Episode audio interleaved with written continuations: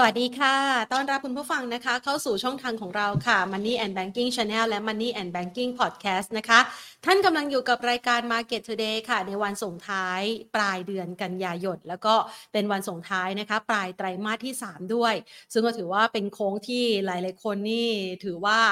คล้ายๆ เป็นโค้งหักศอกนะคะของตลาดหุ้นไทยนะคะ คือไหลซึมตัวลงมาเรื่อยๆ แล้วก็มีแรงกระหน่ำขายออกมาเรื่อยๆนะคะของตลาดหุ้นไทยในช่วงสัปดาห์ที่ผ่านมานะคะ สรุปแล้วเนี่ยในเดือนกันยายนนี้ก็ถือว่าเป็นการจารึกไว้อีกหนึ่งสถิติแล้วค่ะว่า ทิศทางของเดือนกันยายนนั้นยังคงเป็นภาพการลงทุนที่ไม่ค่อยสู้ดีนักสำหรับสินทรัพย์เสี่ยงนะคะ โดยประเด็นการลงทุนในช่วงที่ผ่านมาค่ะ ต้องยอมรับว่ามีหลากหลายประเด็นเลยที่สร้างความวิตกกังวลกันนะคะ และเมื่อวานที่ผ่านมาในกรณีของการปรับตัวลดลงมาแรงๆกว่า 15 จุด จนมานับปัจจุบันเนี่ยตลาดหุ้นไทยก็ยังคงเดินหน้าปรับตัวลดลงต่อนะคะ โดยที่วันนี้ยังคงมีการปรับตัวลดลงอยู่สักประมาณ 5 จุด ภาพรวมเนี่ยมันมีจังหวะของการรีบาวขึ้นมาบ้านนะคะ คือมีแรงซื้อกลับมา ในหุ้นหลาย ๆ กลุ่มในเช้าวันนี้ แต่สุดท้ายแล้วนะคะก็ต้านทานแรงเทขายเอาไว้ไม่ไหว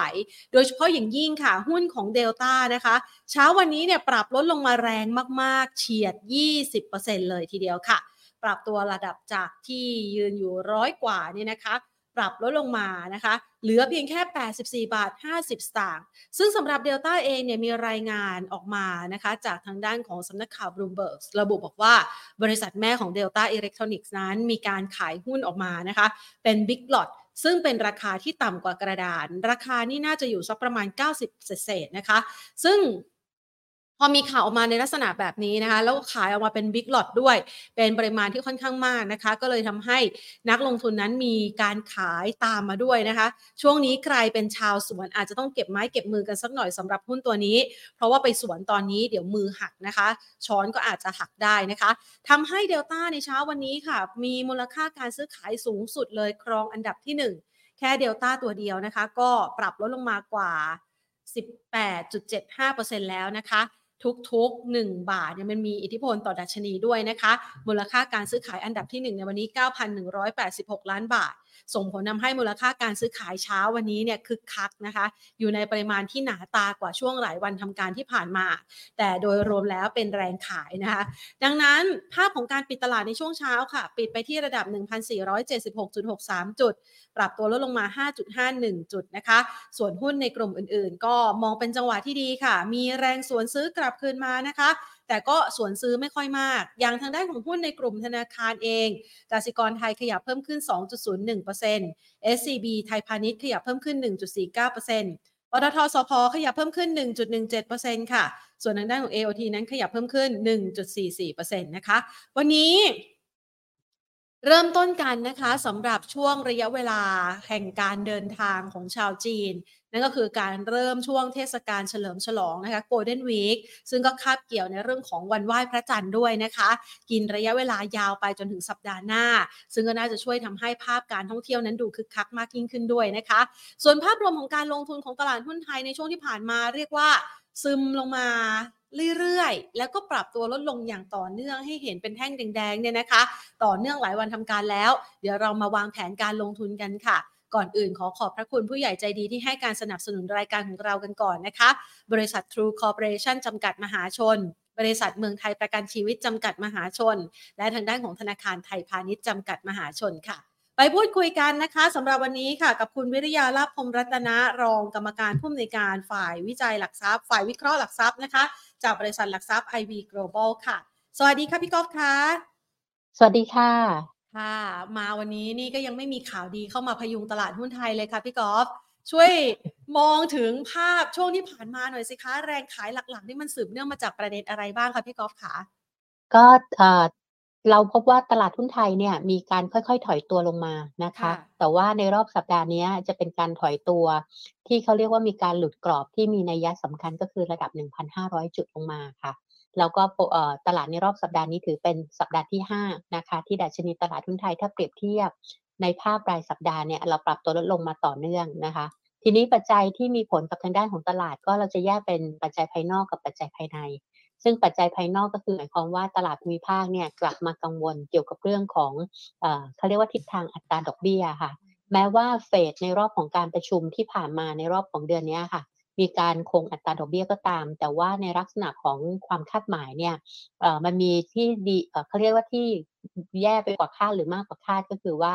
ถูกคาดการณ์ไว้ว่าในรอบของการประชุมเฟดในรอบปีนี้มีโอกาสที่จะมีการปรับขึ้นอัตราดอกเบี้ยอีกหนึ่งครั้งนะคะ ซึ่งคนก็เข้าใจไปว่าจะเป็นการปรับขึ้นอัตราดอกเบี้ยในรอบเดือนพฤศจิกายนที่จะถึงเนี้ย นี่ก็คือปัจจัยหลักๆ ที่ทำให้ตลาดภูมิภาคไปในทิศทางที่ปรับตัวลดลงอะค่ะ แล้วก็อีกอันหนึ่งก็คือว่าเรื่องของเฟดเนี่ยนอกจากว่าจะมีโอกาสของการปรับขึ้นอัตราดอกเบี้ยแล้วอะโอกาสต่อการที่จะคงอัตราดอกเบี้ยระดับสูงยังยาวนานกว่าที่ตลาดคาดด้วย ซึ่งแต่เดิมคาดว่าในช่วงของกลางปีหน้าเนี่ย เฟดอาจจะมีแนวโน้มต่อการค่อยๆ ลดระดับอัตราดอกเบี้ยลงมา แต่ปรากฏว่า ณตอนนี้จากตัวเลขหลาย ๆ อันที่คาดการณ์นะคะ ก็มีการคาดการณ์ว่าอาจจะยาวกว่านั้นก็คือทรงตัวในระดับสูงที่ยาวนานกว่า ที่ที่ตลาดคาดแต่เดิมเนี่ยด้วยปัจจัยดังกล่าวเขาก็เลยมีความกังวลว่าด้วยอัตราดอกเบี้ยที่สูงเนี่ยจะไปทอนไอ้ตัวของเศรษฐกิจไม่ว่าจะเป็นทางด้านสหรัฐอเมริกา หรือว่าในลักษณะของตลาดหุ้นยุโรปรวมถึงจีนด้วยนะคะ ปัจจัยดังกล่าวเนี่ยมันก็เลยทำให้ตัวของตลาดหุ้นเนี่ยมี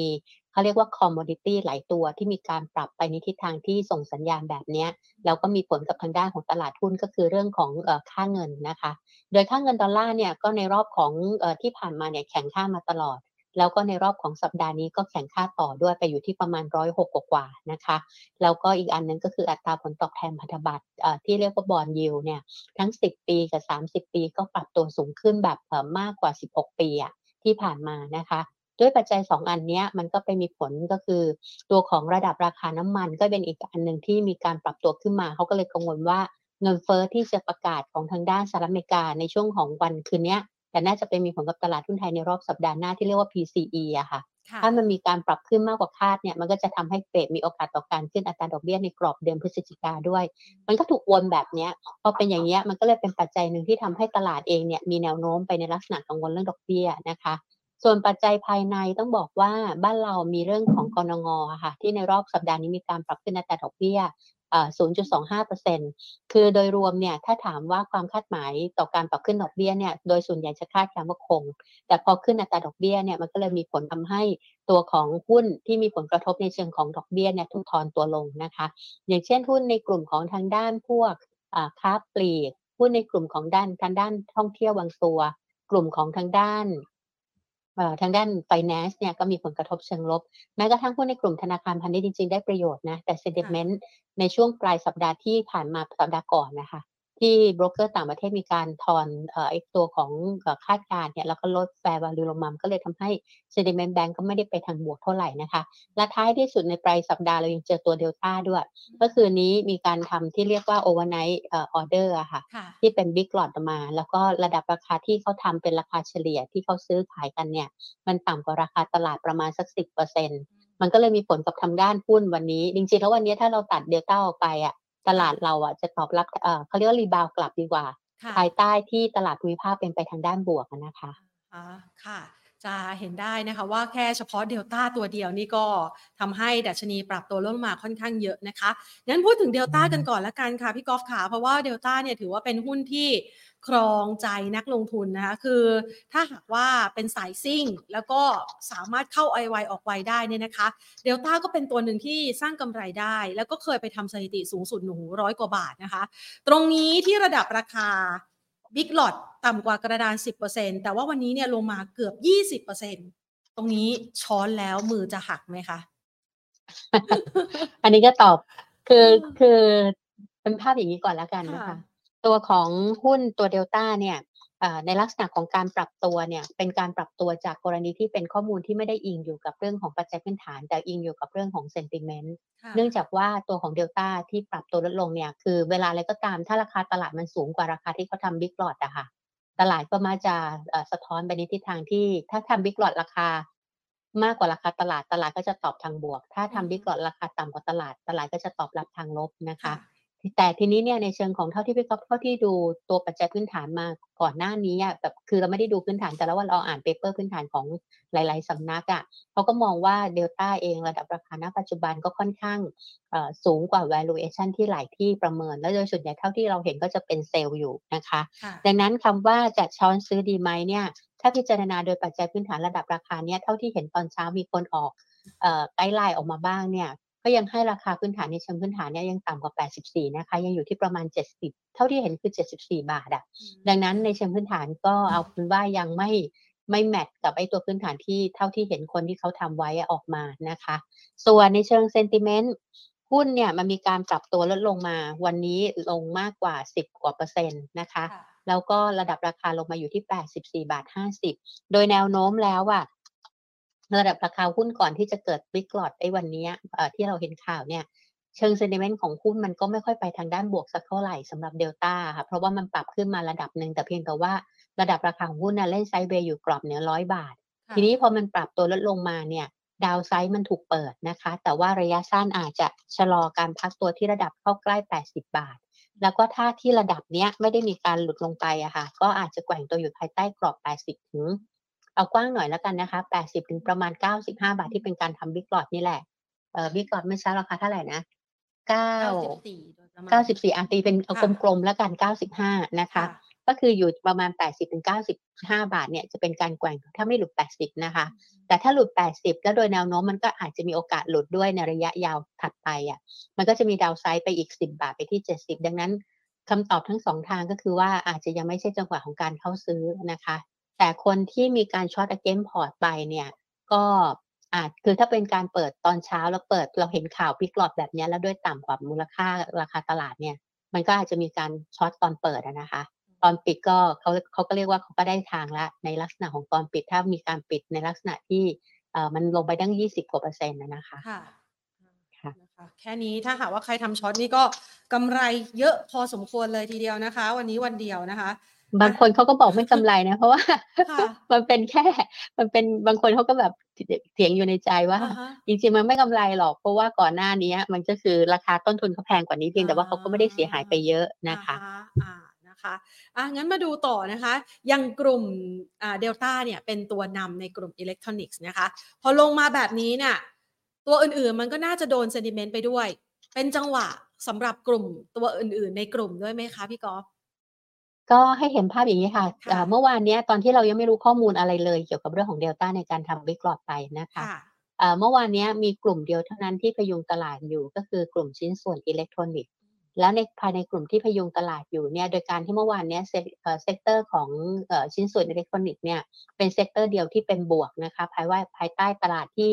มีการปรับตัวลดลงมาประมาณสัก 15 จุดอะทีนี้ใน sector ของก ลุ่มชิ้นส่วนเนี่ย ที่เป็นบวกก็ไม่ได้บวกที่ตัวเดลต้าไปบวกที่ตัวรองก็คือ KCE กับ HANA ค่ะค่ะดังนั้นในตัวถ้าสมมุติว่าเราไม่มีปัจจัยเกี่ยวกับเรื่องของ Big Lot ที่ราคาต่ำกว่าตลาดของเดลต้าเข้ามานะคะ HANA KCE เนี่ยส่งสัญญาณเป็นไปในลักษณะที่เป็นการ trading แบบกรอบบวก ซึ่งอาจจะอิงอยู่กับเรื่องของ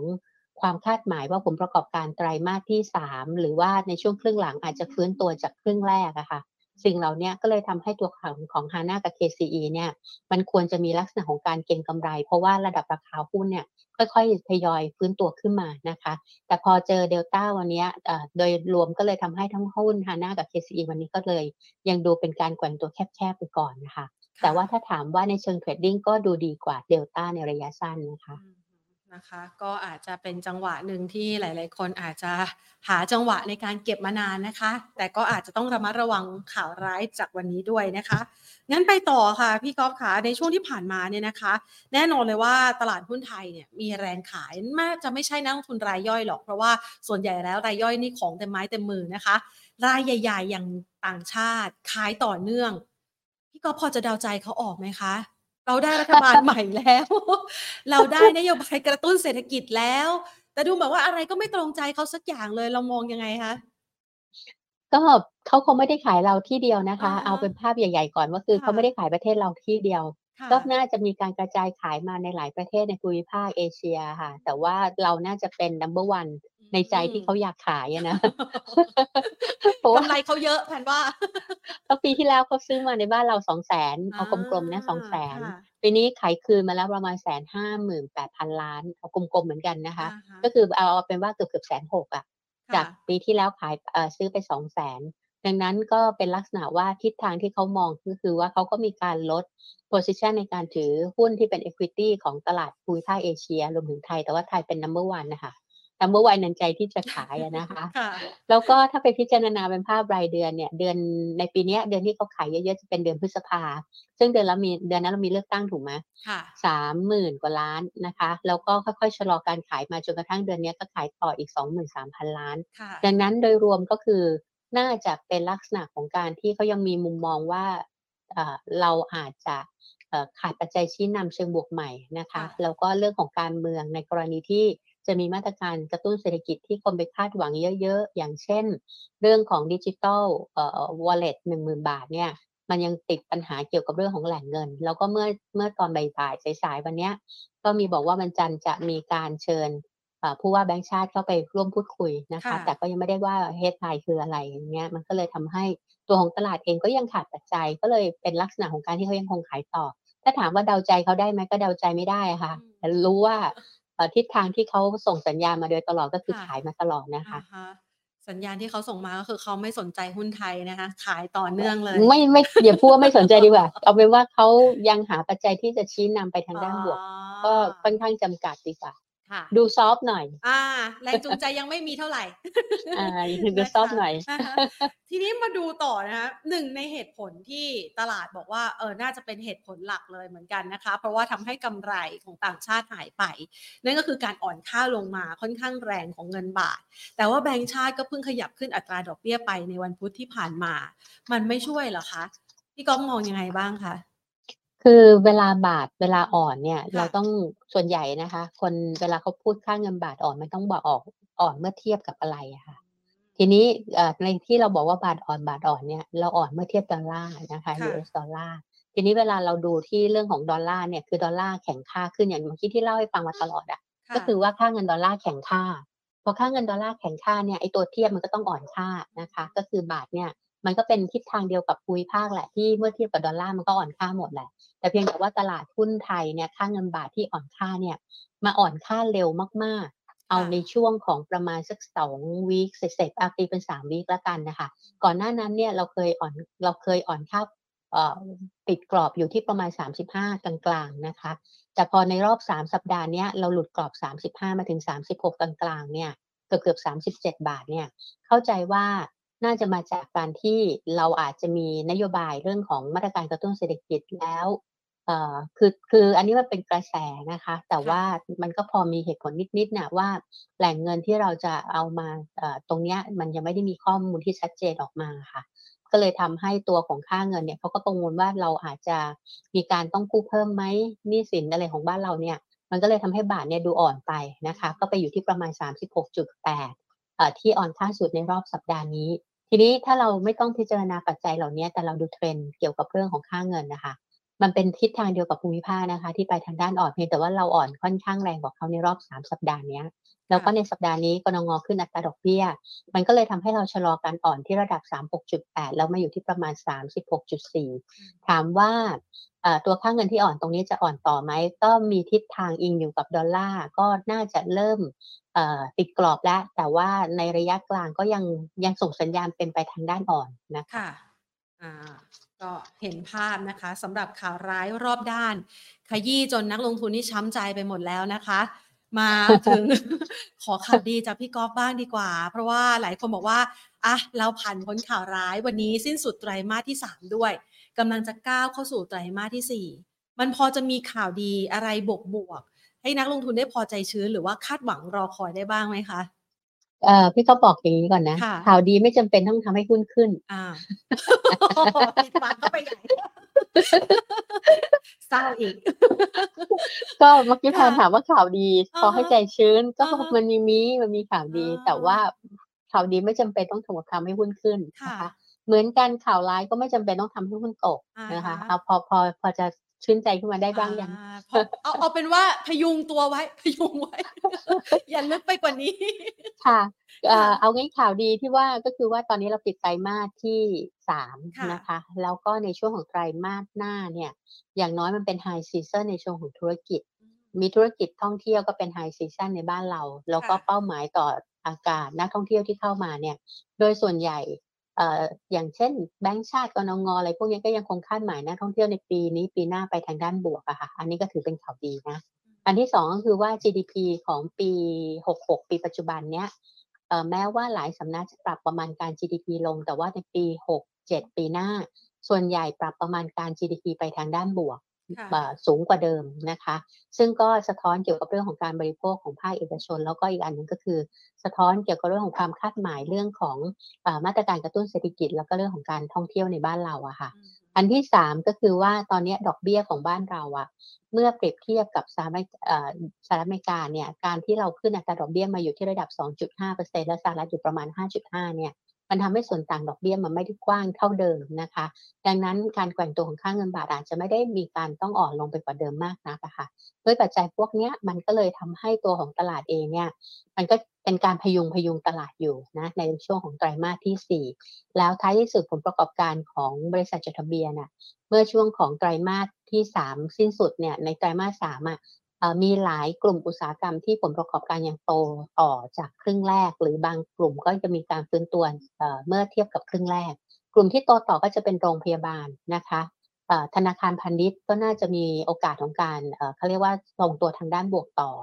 แต่ว่ากลุ่มที่จะฟื้นตัวก็น่าจะเป็นชิ้นส่วนอิเล็กทรอนิกส์กลุ่มพวกอาหารโดยเฉพาะอาหารส่งออกอะค่ะที่ไปเจอผลกระทบเรื่องของเขาเรียกว่าต้นทุนพวกวัตถุดิบต่างๆ เนี่ยก็อาจจะดีขึ้น ดังนั้นเนี่ยพวกเนี้ยเป็นข่าวดีที่จะพยุงตลาดอยู่ ค่ะ พอไหวไหมอ่า พอไหวแต่อุตส่าห์ว่าไล่ข่าวดีมาให้ยาวเลย พอจะมีเห็นภาพนะคะของการฟื้นตัวบ้างนะ หลังจากที่เราเจอความย่ำแย่ แต่จริงๆเนี่ยนะคะพี่ก๊อฟแพนลองสังเกตดูนะคะ ภาพของปีนี้กับปีที่ผ่านมา คล้ายๆ กันเหมือนกันนะคะ คือมันจะไปขึ้นแล้วก็ทำระดับดีๆ สูงๆเนี่ยนะคะ อยู่สักประมาณต้นปี ก่อนที่จะไล่ขายลงมา แล้วก็มาย่ำแย่ในช่วงปลายปี แล้วก็อาจจะฟื้นตัวอีกครั้งในช่วงต้นปีหน้า อันนี้เราพอคาดหวังได้ด้วยไหมคะ ร้อยต่อจากไตรมาสสี่ไปสู่ไตรมาสหนึ่งเลยอะค่ะคำถามคืออะไรนะเอาใหม่ คือภาพเนี่ยของปีที่ผ่านมาใช่ไหมคะ ที่เราเพิ่งฟื้นจากโควิด เนี่ย ต้นปีก็ดี แล้วมาแย่ปลายปี แล้วก็มาดีต้นปีนี้ ใช่ไหมคะ คือเหมือนแบบเดี๋ยวเป็นนะลูปค่ะ คือคือหมายความว่าตอนพอหลังจากเราโควิดเนี่ยเราก็ฟื้นตัวใช่ไหมอ่าแล้วเสร็จแล้วมันก็ดีขึ้น แล้วจากนั้นก็ใช่ถอยตัวลงใช่คำถามคือว่าจากปีนี้หไปน้เราป็จะแบบดีขึ้นแแบบนั้นอีกไหมคือคือจะไม่แย่ไปกว่านี้แล้วใช่ไหมคะ เพราะว่าบางคนบอกว่ามองไปพันสี่แล้วอะมองไปพันโอ้บางคนมองไปพันสองแล้วนะคะ พี่กอล์ฟคือภาพเนี่ยมันเหมือนกับว่า ส่วนใหญ่หุ้นไทยจะดีช่วงต้นปี แล้วมาแย่ปลายปีแบบนี้หรือเปล่า อ่าอ่า เอาเป็นปัจจัยไปแล้วกันค่ะบเมื่อกี้ด้ไล่หมืปันจกันจัยมาเมื่อกี้เมื่อกี้ค่ะไล่ปัจจัยมามันเป็นอืมปัจจัยบวกซะเยอะถูกไหมอะค่ะใช่แล้วก็ค่ะน้ำมันก็ยังคงทรงตัวระดับสูงทีเนี้ยเอาเป็นว่าตลาดจะไปทางด้านที่ที่จะดีขึ้นเนี่ยก็คือว่าอ่าฮะเศรษฐกิจเราต้องไปทางด้านบวกอ่าแล้วก็ไอ้ตัวของกำไรของบริษัทจดทะเบียนเนี่ยต้องโตขึ้นนะคะ ทีนี้ถ้าปัจจุบันเนี่ยตอนนี้ถูกคาดการณ์ว่ากำไรของบริษัทจดทะเบียนเนี่ยมัน มันอาจจะแบบไม่ได้โตมากขนาดนั้น แต่ว่าเราจะอิงอยู่กับ PE ในการซื้อขายที่อาจจะถูกทอนตัวลงอะค่ะเพราะว่าหลายประเทศมี PE ที่อาจจะ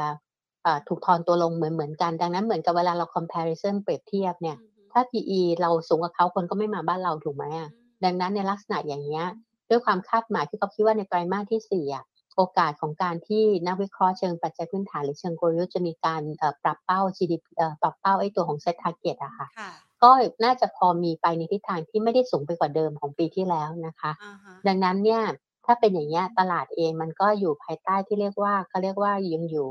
ในไม่ไม่ไม่ไม่เซฟโซนเท่าไหร่ค่ะอ่ายังมีน้ำหนักต่อการที่อาจจะถูกทอนตัวลงจาก PE ในการคำนวณและ earning หรือ EPS ในการคำนวณก็คือว่าเวลาเราคำนวณไอ้ตัว target set index อะค่ะค่ะ เราจะเอาตัวของกำไรของบริษัทจดทะเบียนจดทะเบียนทั้งตลาดนะคะ โดยปกติแล้วเนี่ยเมื่อปีที่ก่อนหน้านั้นน่ะเขาเคยคูณกันที่ 100 บาท แล้วก็คูณที่ PE ประมาณสัก 17 เท่าหรือ 10 16.5 เท่าเนี้ยมันก็จะได้ประมาณ 1,650 ไปถึง 1,700 จุดนะคะ แต่ว่าปีเนี้ยในช่วงของไตรมาสที่ 4 ที่จะมีคำนวณ target set index อะ คาดหมายเองนะว่ามีโอกาสของการที่ทอนตัว PE ลงมานะคะ อาจจะต่ำกว่า 16.5 เท่าลงไปเงี้ยหรือค่ะอาจจะอยู่ประมาณสัก 15 ไปถึง 15.5 เท่าอะไรเงี้ยค่ะแล้วก็คูณด้วย EPS ก็อาจจะต่ำกว่า 10 อาจต่ำกว่าร้อยอะมาอยู่ที่ประมาณสัก 90 95 บาท อันเนี้ยมันก็จะทำให้ target set index มันถูกทอนอืมด้วยภาพเหล่านี้ตัวของตลาดหุ้นมันก็จะต้องมี discount จากไอ้ตรง target set index อะค่ะค่ะ อันนี้เริ่มเป็นข่าวลบแล้วนะ เมื่อกี้ยังพอมีความหวังอยู่ ตอนนี้เริ่มดูลุ้นไม่ขึ้นแล้ว แล้วแล้วยังมีอีกอันหนึ่งก็คือว่าค่ะกนงบ้านเราอะอ่าฮะเอ่อตอนนี้เราอยู่อัตราดอกเบี้ย 2.5 เรามีค่ะแก็บอยู่ประมาณสัก3เปอร์เซ็นถ้าเปรียบเทียบกับตลาดหุ้นสหรัฐอเมริกานะคะที่ 5.5เปอร์เซ็นค่ะถ้าบ้านเรามีเงินเฟ้อเร่งกว่าเดิมด้วยน้ำมันปรับตัวขึ้นในช่วงของครึ่งปีหลัง แล้วค่อนข้างเร่งไปในจนกระทั่งทำให้ตัวของค่าเงินเฟ้อบ้านเราเนี่ย มันสูงกว่าเป้าหมาย 2%นี้ก็ต้องระวังว่ากนงจะขึ้นดอกเบี้ยต่อนะคะ แต่ว่าณตอนนี้ยังนะ แต่ว่าค่ะถ้ามันไปอย่างนั้นเนี่ย ถ้ากนงขึ้นดอกเบี้ยต่อ ตัวทอนเอ้ยเขาเรียก EPS ของตลาดมันก็ถูกทอนด้วยนะคะ มันก็จะทำให้เซตอะไปในทิศทางที่เป้าหมายเนี่ยเอ่อปรับตัวไปในทิศทางที่ไม่สูงอย่างที่ตลาดอยากได้ได้ตัวเลขอย่างนั้นน่ะ ดังนั้นเนี่ยตลาดก็จะค่อยๆ ถอยตัวลงมา ทีนี้คำถามก็คือว่าเอ่อเซ็นดีเด็กเท่าไหร่ควรน่าสนใจค่ะอะ ทีนี้พี่ก็ขอตอบแบบเซนติเมนต์เลยนะคะอ่าเซนติเมนต์ตลาดพอหลังจากหลุดกรอบพันห้าร้อยจุดอะเซนติเมนต์ของตลาดไปทางด้านอ่อน ก่อนหน้านั้นที่เราเคยคุยกันหลายครั้งอะพี่ก๊อฟก็บอกว่าตลาดเราเป็นไซด์เวย์แต่จะเป็นไซด์เวย์ภายใต้จะเล่นกรอบบนกรอบกลางหรือกรอบล่างอะค่ะ ถ้าตลาดจะไม่หลุดกรอบ 1,450 จุด เราเล่นไซด์เวย์อยู่ภายใต้ 1,450 ถึง 1,650 นะคะ อาจจะดูกว้างหน่อยแต่ก็เล่นแบบนี้แหละ แต่ว่าเอ่อ ที่ผ่านมาเนี่ยเราจะเล่นไซด์เวย์ภายใต้กรอบกลางซะเยอะก็คือประมาณ 1,500 ถึงไม่เกิน 1,600 จุดอะก็1,580 อะไรประมาณเนี้ยพอเราหลุด 1,500 จุดเรากำลังเล่นไซด์เวย์กรอบล่างแล้วค่ะ ที่อย่าหลุด 1,450 แล้วกัน ถ้าหลุดคือปีนี้ตอนลงไปโลอยู่ 1,460 เนาะถ้าหลุดก็หมายความว่าเราก็เปิดดาวไซด์ดังนั้นเนี่ยลักษณะที่เขามองว่าตลาดไปมองมันกันที่อยู่ระดับ 1,350เอ่อ1,400 1,350 ก็มาจากดาวไซด์พวกเนี้ยค่ะที่ที่มันถูกเปิดออก แต่ว่ามีข่าวดีผสมให้อยู่นิดนึงค่ะด้วยการที่ว่าตลาดหุ้นไทยเนี่ยเป็นตลาดที่อิงอยู่กับเรื่องของสินค้าส่งออกเยอะบางอย่างอย่างเช่นพวกอาหารนะคะเอ่อเราได้ประโยชน์จากค่าเงินบาทอ่อน แล้วก็จากเรื่องของราคาน้ำมันที่ยังคงมีการปรับตัวเพิ่มขึ้น ดังนั้นภาพอย่างเงี้ยมันจะทำให้ EPS เราอาจจะไม่ได้ถูกทอนเยอะอะค่ะอืมแล้วก็พอเป็นอย่างนั้นเนี่ยหมายความว่าเวลาเราจะตกเราไม่ได้ตกทีเดียว เราจะค่อยๆค่อยๆถอย ยังมีค่ะโอกาสต่อการตัดสินใจอยู่นะอ่าคะมีจังหวะไม่ต้องรีบร้อนในการขาย แต่เทรนด์น่ะมันไปทางด้านอ่อนอ่าดังนั้นเนี่ย เวลาเราซื้อขายหุ้นเนี่ย เราก็ค่ะต้องเลือกเอ่อบางตัวที่ถูกคาดเรื่องของผลประกอบการเป็นหลักดีกว่าอ่าค่ะฮะค่ะ เห็นภาพแบบนี้แล้วนะคะ ถามคำแนะนำเลยดีกว่านะคะ แล้วก็คือขอพี่ก๊อฟไปเลยว่า หุ้นไหนจะประคองพอร์ตเราได้บ้างในภาวะแบบนี้นะคะ ขอคำแนะนำกับกลยุทธ์การลงทุนช่วงนี้ไว้ด้วยค่ะพี่ก๊อฟมองยังไงบ้างคะคุยเมื่อกี้เราบอกแล้วนะ ว่าตอนนี้ค่ะเราเล่นไซด์เวย์แต่เล่นไซด์เวย์กรอบล่างแล้วนะคะอ่าไซด์เวย์แล้วก็ดาวน์นะถ้าอ่าคือคือไซด์เวย์คือยังไม่ถึงกับเป็นถึงไซด์เวย์ดาวน์แหละอ่าแต่ว่าฮะเล่นกรอบล่าง แต่ว่าถ้าหลุดก็ก็แล้วก็ไปทางค่ะด้านอ่อนต่อนะคะอ่าฮ ทีนี้คำว่าไซด์เวย์ดาวน์ที่มันจะเกิดขึ้นเนี่ยก็คือการหลุดกรอบอะค่ะทีค่ะนี้หุ้นใหญ่โดยส่วนใหญ่อะมันก็ยังเป็นหุ้นที่เขาเรียกว่าไม่ค่อย คือมันไปทางเดียวกับเซตนะคะ ก็คือเวลาขยับเนี่ย เวลาขยับขึ้นเซตขึ้นเราก็เอ่อตัวใหญ่ก็ขึ้นเวลาเซตลงตัวใหญ่ก็ลงค่ะดังนั้นหุ้นตัวใหญ่เองเนี่ยอาจจะต้องระมัดระวังนิดหน่อยนะคะอ่าเพราะว่าในเชิงเซติเมนต์เนี่ย สองสามสัปดาห์ก่อนเนี่ยหุ้นคอมเมอร์สหรือค้าปลีกเป็นหุ้นตัวใหญ่จริงๆ แล้วได้ประโยชน์จากมาตรการกระตุ้นเศรษฐกิจนะก็อ่อนแรงลงมานะคะอ่าอันนี้กลุ่มที่สองก็จะเป็นกลุ่มของทางด้านธนาคาร เมื่อสัปดาห์ที่แล้วปลายสัปดาห์ SCB ถูกดาวเกรด เชิงค่ะของอ่า valuation นะคะออกเอ่อลงมาจากโบรกเกอร์ต่างประเทศ มันก็เลยทำให้ sentiment ของหุ้นธนาคารเนี่ยที่เคยแข็งแกร่งกว่าเซตอะดูเหมือนว่าจะเริ่มอ่อนแล้วนะคะ มันก็เลยทำให้หุ้นแบงก์ในรอบสัปดาห์นี้จริงแบงก์เป็นเปอร์เซ็นต์ที่มีการปรับตัวลงเยอะนะสัปดาห์เนี้ยค่ะค่ะเอ่อเพิ่งเริ่มเห็นการ rebound กลับอย่างแบงก์กรุงเทพกับตัวของ TTB เองในช่วงของปลายสัปดาห์นี้นะคะ ซึ่งทั้งแบงก์กรุงเทพอาจจะได้ประโยชน์จากเรื่องของส่วนต่างอัตราดอกเบี้ยแต่อีกค่ะการหนึ่งก็คือจะเป็นเรื่องของทางด้านหุ้นในกลุ่มของพลังงาน พลังงานเนี่ยน้ำมันยังเป็นตัวพยุงอยู่ แต่ว่าเอ่อเราก็เริ่มทรงตัวในกลุ่มของโรงกลั่นนอกนั้นอ่อนหมดเลยนะคะก็คือโทโดยโทนแล้วคือ ตอนเนี้ยที่มันพอได้บ้างจะเป็นพลังงานน้ำมันนะคะอ่าฮะโรงกลั่นบางตัวที่ค่ะจะได้ประโยชน์จากค่าการกลั่นที่ rebound กลับขึ้นมาในรอบไตรมาสสามแล้วก็ตัวธนาคารดูเหมือนจะไม่ค่อยเด่นเท่าไหร่ละแต่ว่าก็ต้องก็จะไปเด่นที่ตัวธนาคารใหญ่อะส่วนธนาคารที่มีเอ่อเรื่องเช่าซื้อเป็นหลักก็ต้องระมัดระวังเรื่องดอกเบี้ยค่ะ ดังนั้นตอนนี้ตลาดที่พอจะไปได้บ้างนะคะ แต่ไม่ได้บ่งบอกว่าเราจะพยุงพอร์ตได้นานนะ ค่ะ ถ้าสมมติเซ็นดีเด็กไปทางด้านลบอะให้อิงอยู่กับธีมแบบนี้ละกันหนึ่งคือ ผลประกอบการไตรมาสสามต้องดีกว่าครึ่งแรกนะคะ ก็จะไปอยู่ที่พวกกลุ่มของทางด้านโรงพยาบาลอันที่สองก็คือว่ากลุ่มของโรงกลั่นเนี่ยผลประกอบการไตรมาสสามจะสะท้อนตัวดีกว่าในไตรมาสที่หนึ่งกับสองนะคะดังนั้นหุ้นในโรงกลั่นก็อาจจะไม่ได้ถูกทอนตัวลงไปมากกับไอ้ตัวของกลุ่มเอ่อกลุ่มของพลังงานน้ำมัน ที่อย่างสอพอเนี้ยก็จะดูสวนตลาดขึ้นมาได้บ้างค่ะ ส่วนกลุ่มธนาคารก็ต้องเลือกเลือกตัวนะคะ เพราะว่ากลุ่มธนาคารเองเนี่ยเอ่อเซนติเมนต์มันดูไปทางด้านค่อนข้างอ่อนนะคะ แต่ว่าถ้าสำหรับคนที่อยากรับเงินปันผล จริง ๆ แบงก์อ่อนเนี่ยเป็นโอกาสของการซื้อ แต่ว่าไม่ต้องรีบร้อนก็ได้ เพราะว่าเขาจะค่อยๆค่อย ๆ ถอยอะ่ะดังนั้นเนี่ยการซื้อก็ค่อย ๆ ตั้งรับด้านล่างอีกครั้งหนึ่งไปดู SET Index เพิ่มเติมอีกด้วยก็ได้ก็ได้นะคะ ส่วนกลุ่มค้าปลีกรอนิดนึงก่อน และส่วนกลุ่มอาหารก็ยังพอได้อยู่พอได้ประโยชน์จากค่าเงินบาทแล้วเรื่องของต้นทุนของเขาก็ถอยตัวลง gross margin ที่มันน่าจะดีขึ้น น่าจะมีโอกาสฟื้นตัวได้ในครึ่งหลังนะคะค่ะ มี top pick เอาไว้ให้เลือกไหมคะเอาเป็นไตรมาสนะไม่ได้มี แต่ว่าขอเป็นตัวแล้วกันนะคะได้ค่ะเอาเอาเอาเป็นตัว เอาเป็นตัวที่ เราเลือกในรอบสัปดาห์นี้คาบเกี่ยวสัปดาห์หน้าแล้วกันนะคะ ก็จะเป็นตัวแรกก็จะเป็นแบงก์กรุงเทพอันนี้ยังพอดูส่วนทางตลาดมาได้จากเรื่องของเมื่อกี้ที่บอกว่าเป็นแบงก์ใหญ่นะคะ ที่เขาเรียกว่าได้ประโยชน์จากส่วนต่างอัตราดอกเบี้ยนะคะปตทสพอันนี้พอจะได้แต่ว่าเราเลือกมาเป็นสัปดาห์ที่สามแล้วต้องต้องต้องบอกอย่างนี้ก่อนนะคะ เพราะในสามสัปดาห์เนี่ยเลือกตั้งแต่ร้อยหกสิบเจ็ดมาจนกระทั่งถึงสัปดาห์นี้เป็นร้อยเจ็ดสิบสองแต่ว่ายังพอได้อยู่นะคะ แล้วก็มีตัวของบำรุงราชนี่ก็เลือกมาสองสัปดาห์แล้วอะแต่ว่าก็ยังดูแข็งแกร่งกว่าเมื่อเทียบกับตลาดโดยภาพรวม ส่วนออีกตัวหนึ่งก็จะเป็นโอสถสภา อันนี้ก็จะเป็นกลุ่มของอาหารส่งออกก็ แต่ว่าโอสถสภาดูเหมือนจะเก็งกำไร ไม่ค่อยได้กรอบกว้างเท่าไหร่นะคะไม่เหมือนคาราบาวเนาะแต่ว่าก็ดูแข็งแกร่งกว่าเซ็ตอินเด็กซ์อะค่ะ ค่ะให้ไว้นะคะสี่ตัวเพื่อที่จะเอาไปเลือกลงทุนกัน อันนี้ก็คือยังเก็งกำไรในกรอบใช่ไหมคะ ก็ประมาณนั้นนะคะ แต่ว่าอย่างที่เล่าอะค่ะ ก็คือว่าอันที่เมื่อกี้เลือกไปนี่ตัวใหญ่หมดเลยนะ ดังนั้นในตัวเลือกตัวใหญ่เนี่ย บางทีตอนที่ที่เลือกเนี่ยเป็นเพราะว่าดูมแข็งแกร่งกว่าเซตดังนั้นก็อาจจะทำให้มันดูสวนทางกว่าเซตได้ในระดับสั้นและมีปัจจัยที่พอรองรับอยู่นะคะค่ะเอาไว้ให้คุณผู้ชมได้ศึกษากันนะคะ มาถึงคำถามที่คุณผู้ชมนะคะ เข้ามาสอบถามกันบ้างเนี่ยยังไม่ทันไรเลยนะ มีคุณผู้ชมถามเดลต้ารับที่เท่าไหร่ดีครับ เมื่อกี้เราคุยไปในช่วงต้นนะคะเจ็ดสิบาทใช่ไหมคะฮะแต่ถ้าเจ็ดสิบเดียวสิคะคือเจ็ดสิบนั่นน่ะคือ หมายความว่าถ้าหลุดกรอบแปดสิบาท ถ้าหลุดกรอบ ถ้าหลุดกรอบแปดสิบนะคะ ตอนนี้มีแนวรับอยู่ประมาณแปดสิบแปดสิบเอ็ดเบื้องต้นนะคะ มีมีแปดห้ากับแปดเอ็ดมีแปดห้ากับแปดเอ็ดแต่ว่าถ้าหลุดกรอบแปดสิบก็ดาวไซต์ต่ออีกสิบบาทไปเจ็ดสิบอะค่ะเดลต้านี่เขาขึ้นมาจาก ที่ขึ้นรอบนี้นะ ขึ้นรอบตั้งแต่ปี 2022 เนี่ยขึ้นจาก 37 บาทนะคะ ไปหาอยู่ที่ 120 ก็คือถ้าตีเป็น 40 ก็ก็สองเท่ากว่านะคะ ตอนเนี้ยกำลังถอยตัวลงมาเลยครึ่งหนึ่งอะ ก็คือจากร้อยยี่สิบมาเหลือแปดสิบบาทค่ะ ถ้าเอากลมๆที่พี่ก็เห็นกรอบนะคะ ค่ะงั้นไปต่อนะคะ ตัวสแตนลี่ค่ะส แตนลีย์จะดีขึ้นตาม EV Trend ไหมคะ คุณผู้ชมสอบถามเข้ามาค่ะ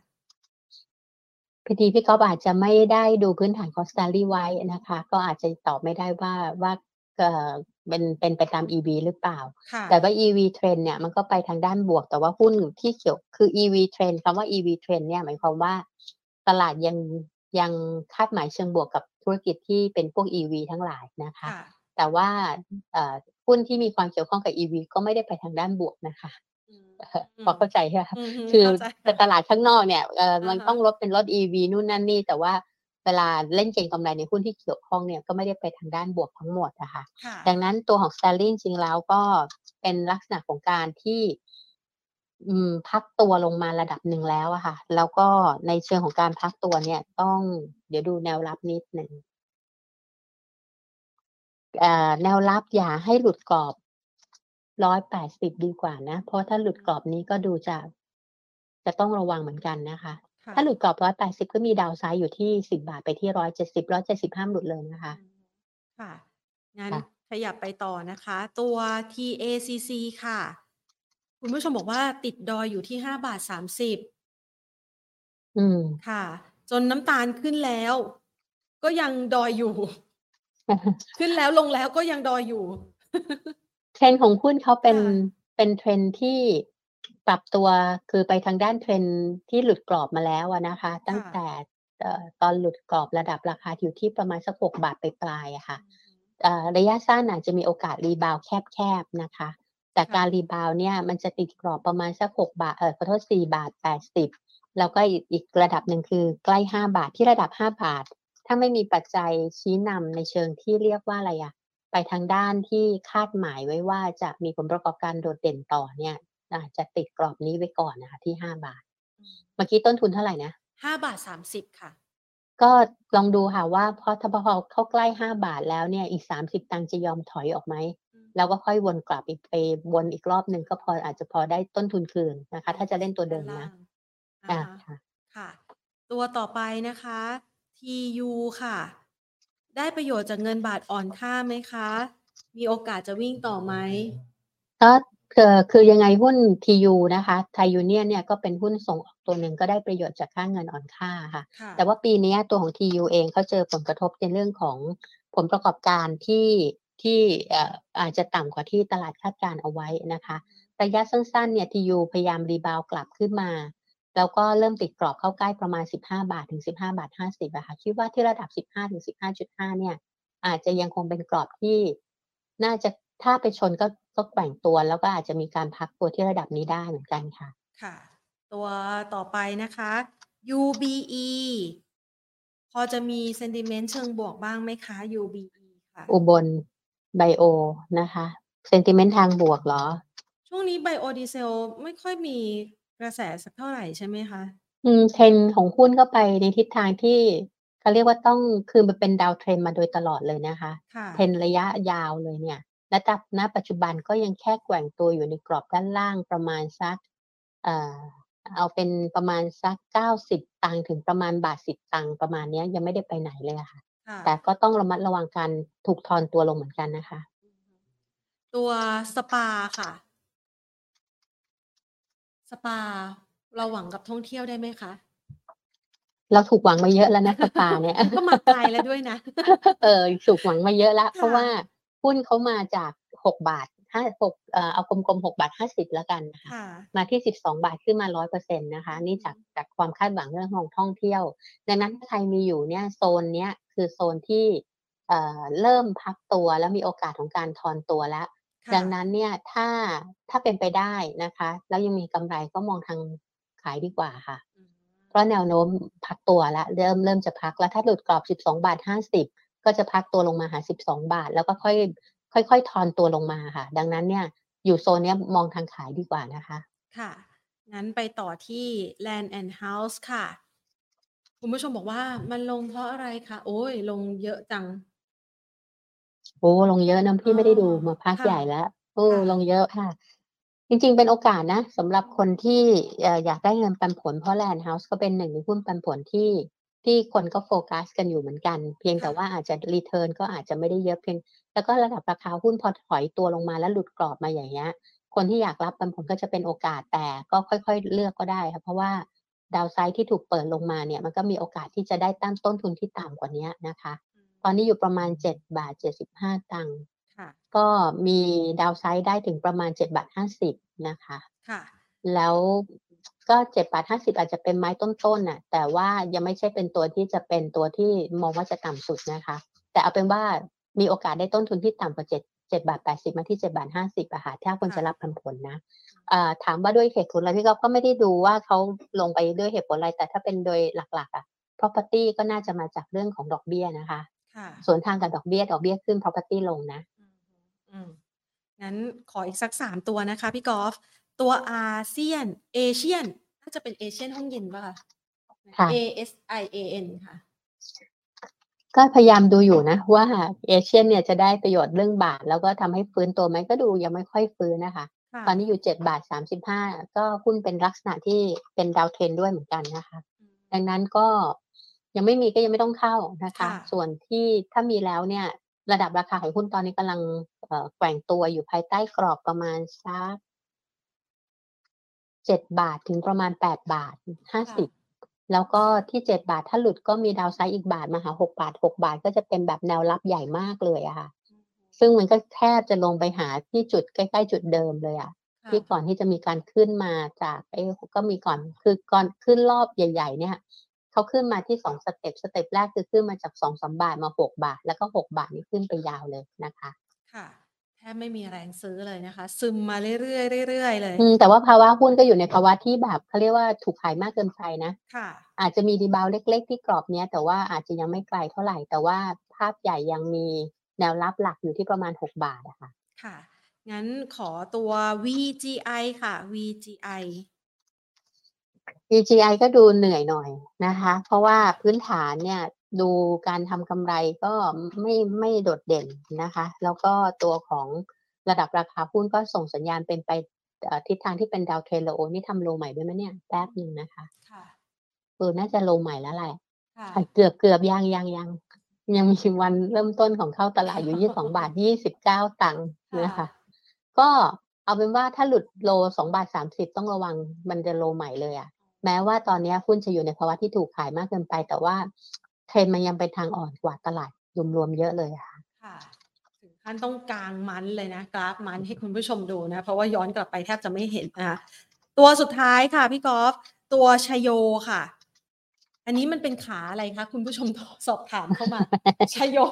ขาลงคือขาชขึ้นโยมคือชโยเนี่ย มันเป็นหุ้นในกลุ่มของ finance นะคะ แต่ว่าลักษณะของหุ้นเนี่ย มันถูก take profit ลงมาพอสมควรเหมือนกัน ตอนนี้อยู่ประมาณสัก6บาท 85 ตังค์ค่ะตอนนี้อยู่ในภาวะที่ถูกขายมาครึ่งทางแล้ว แต่ว่าแนวโน้มก็ยังไม่ไปทางด้านบวกเท่าไหร่เพียงแต่ว่าอาจจะเล่นแค่เก็งกำไรภายใต้กรอบประมาณสัก 6 บาท ต้นๆ ถึงประมาณไม่เกิน 8 บาทต่อนะคะค่ะกรอบก็จะอยู่ประมาณเนี้ย ก็วันนี้ดูมี sentiment เชิงบวกนิดหน่อยนะคะสำหรับชัยโย แต่ว่าในภาพระยะกลาง ภาพระยะกลางเอ่อระยะกลางที่เป็นราย month เลยเนี่ยค่ะมันยังคงแค่เป็น sideway ในกรอบที่พักตัวหลังจากหลุดกรอบลงมาแล้วอะค่ะอืมแล้วก็ยังไม่ได้ปิด downside downside ยังมีอยู่ แต่ว่าอาจจะยังไม่ได้ลงไปหาลึกขนาด สี่ห้าบาทนะคะ แต่ก็จะอยู่ประมาณเนี้ยหกบาทหกบาทกลางๆ ถึงประมาณเจ็ดบาท ถึงประมาณเจ็ดบาทไปปลายๆอะค่ะ ค่ะ ขออนุญาตพี่กอล์ฟนะคะ ขอเมเจอร์อีกสักตัวหนึ่งค่ะ คุณผู้ชมขอขอเข้ามา น่าค่ะจะอยู่ค่ะในทรงลงหมดอะค่ะ ตอนนี้นะคะอ๋อแต่อ่าเมเจอร์เมดูดีนะเมเจอร์เนี่ยคือระยะรายสัปดาห์เนี่ยค่ะดูเหมือนว่าจะมีแนวโน้มที่ดีขึ้นนะคะ แล้วก็ภาพใหญ่ ๆ ก็ยังเป็นภาพที่เรียกเป็นภาพ sideway อยู่สำหรับตัวเมเจอร์แล้วก็น่าจะได้ประโยชน์จากเรื่องของ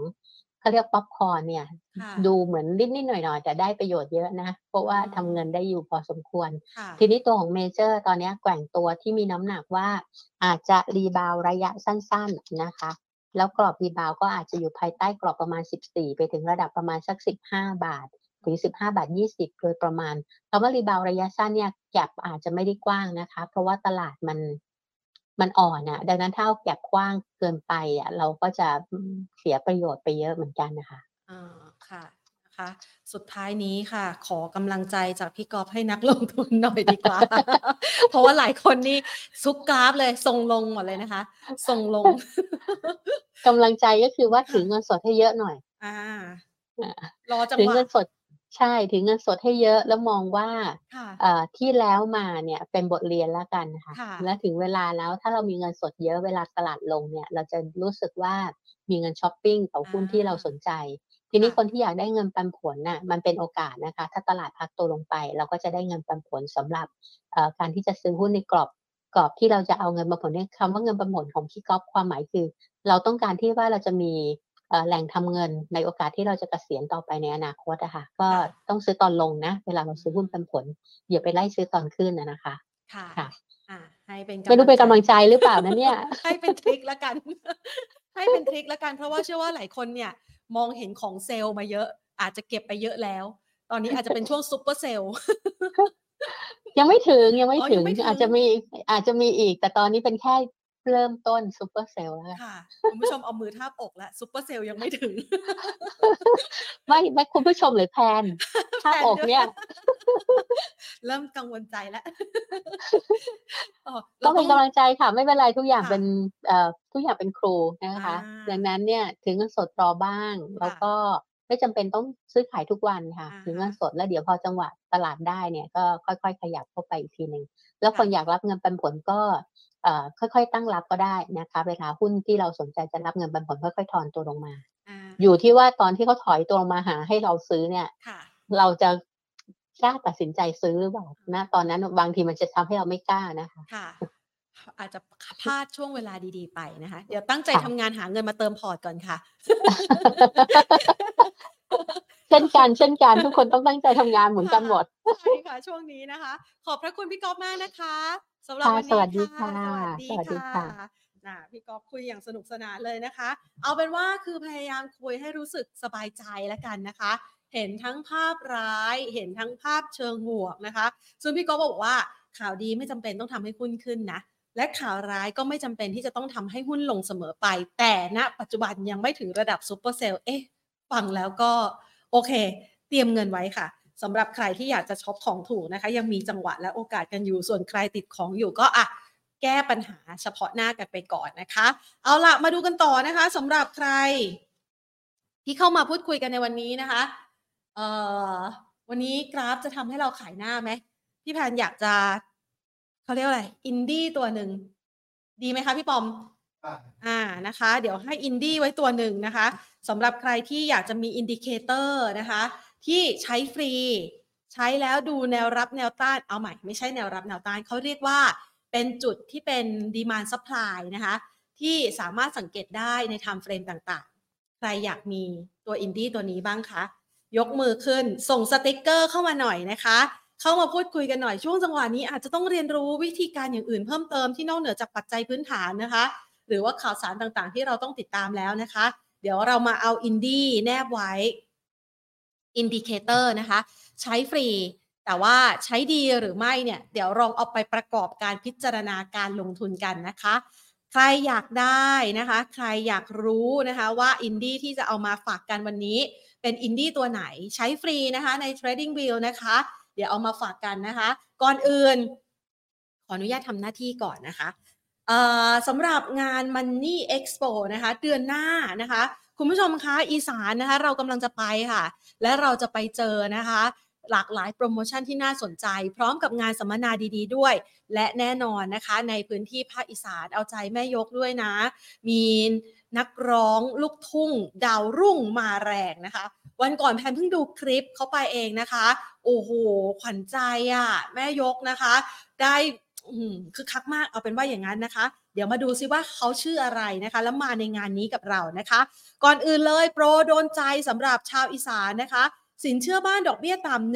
1.99%นาน 9 เดือน เงินฝากปลอดภาษี 2.3%ต่อปี ซื้อสลากออมทรัพย์ลุ้นเงินล้านนะคะ ตอนนี้ออมสินเขามีลุ้น 50 ล้านด้วยนะ รางวัล 50 ล้าน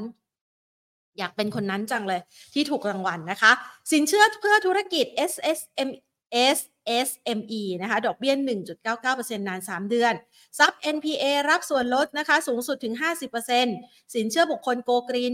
1.99%นาน 3 เดือนนะคะตอนนี้แพนกำลังสังเกตอยู่นะว่าใครส่งสติกเกอร์เข้ามาบ้างนะคะ และอยากจะได้ indicator ที่แพนกำลังจะมาให้วันนี้เนี่ยนะคะ ส่งสติกเกอร์เข้ามานะคะ เดี๋ยวเราจะเปิดกราฟให้ดูกันนะคะ เราลองเอามาประยุกต์ใช้กันนะคะ กับสินทรัพย์ต่างๆกันนะคะ เอาล่ะในวันเสาร์ที่ 7 นะคะ บ่ายโมงครึ่ง ทักษะการเงินดีไม่ติดกับดักหนี้และภัยการเงิน ธนาคารแห่งประเทศไทยจะมาให้ความรู้นี้นะคะ กับพี่น้องในพื้นที่ภาคอีสานกันนะคะ บ่ายโมงครึ่งจนถึงบ่ายสองครึ่งวันอาทิตย์ค่ะ 11 โมงจนถึงเที่ยงนะคะ จัดชุดหุ้นคอมโบเซตเน้นกำไรตัวดีรายได้ตัวยาวนะคะ โดยที่พี่สุเชษสุดแท้ค่ะ รองกรรมการผู้จัดการจากบริษัทหลักทรัพย์ ASL จำกัดจะไปร่วมสัมมนากับเรานะคะ ไม่เพียงเท่านี้ อย่างที่บอกไปค่ะว่า ครั้งนี้เอาใจเลยนะคะ ขวัญใจแม่ยกนะคะ ในพื้นที่นะคะ เสียงดี สุดม่วน สุดม่วนแปลว่าอะไรนะ สุดม่วน สนุกสนานใช่ไหมคะ นี่เลยค่ะ คุณตรีชัยนรงค์นะคะขวัญใจแม่ยกนะคะ เชื่อว่าหลาย ๆ คนที่นั่นต้องรู้จักนะคะ และตอนนี้นะคะก็ครองใจนะคะ พื้นที่ ทั่วทุกพื้นที่ทั่วประเทศ แต่ว่าเรานะคะสามารถเชิญเขามาได้นะคะ ที่งานมหกรรมการเงินมันนี่เอ็กซ์โปในครั้งนี้เห็นของดีแบบนี้นะคะต้องมาฟังแล้วล่ะ วันที่ 6 ถึง 8 ตุลาคมนี้ที่อุดรธานีอุดรฮอลนะคะ ชั้น 4 ศูนย์การค้าเซ็นทรัลอุดรที่อุดรธานีนะคะ มาพบกันนะคะ คุณผู้ชมบอกว่าม่วนฮักๆแปลว่าอะไรนะ สนุกฮักๆม่วนสุขอ๋อสนุกมาก ๆ เอาละ เดี๋ยวแพนไปเรียนรู้ภาษาอีสานที่นู่นกันนะคะสำหรับใครที่อยากจะรู้ indicator อ่าวันนี้นะคะพี่ปองโปรดิวเซอร์ของเราเปิดกราฟไว้ให้แล้ว กราฟมันจะไม่แกงพี่แพนเนาะโอเค ลองก่อน อะคราวที่แล้วเราให้ Better RSI ไว้ใช่ไหมคะ ตัว Better RSI ก็คือตัว RSI ที่บอกว่ามันถึงจังหวะ Divergent Convergent หรือยังประมาณนี้นะคะ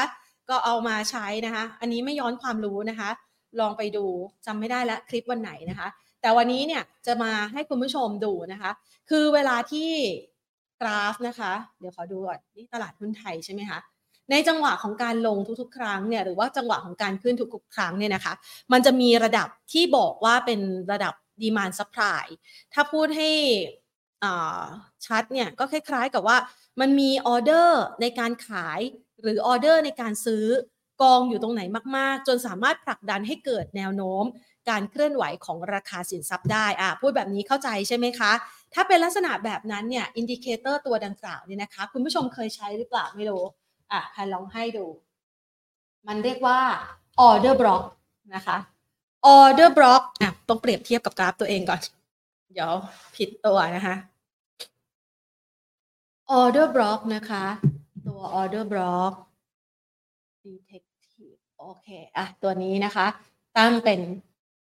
อีกครั้งหนึ่งเวลาที่เข้ามาใช้นะคะในตัว trading view นะคะ ให้เราเข้าไปที่ indicator นะคะ พอเข้าไปที่ indicator จริง ๆ แล้วมันมี indie เนี่ยหลายตัวมากๆที่สามารถใช้ฟรีได้นะคะ คุณผู้ชมก็อาจจะลองไปคลิกไปเลือกศึกษาดู หรือไปอ่านมานะคะ ตามหน้าเว็บไซต์ต่างๆ ว่า อ๋อ เวลาดูเทคนิคเนี่ยเขาดูแบบนี้ แล้วลองเอามาหาดูซิว่ามันมี indicator ใน TradingView ไหมนะคะ ลองเอามาใช้ดูนะคะ ซึ่งในกรณีนี้วันนี้เราจะมาพูดถึงตัว order block นะคะ อันนี้แพนก็ตั้งไว้ให้แล้วนะคะ ถ้าเกิดใครเนี่ยไป search หาก็คือตัวนี้ order block นะคะ ของคุณ LuxAlgo นะคะ ซึ่งตัวนี้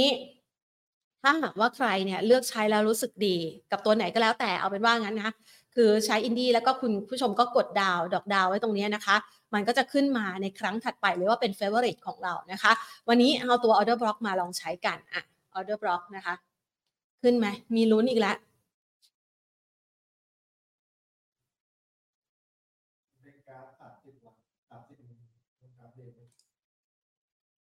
ขออนุญาต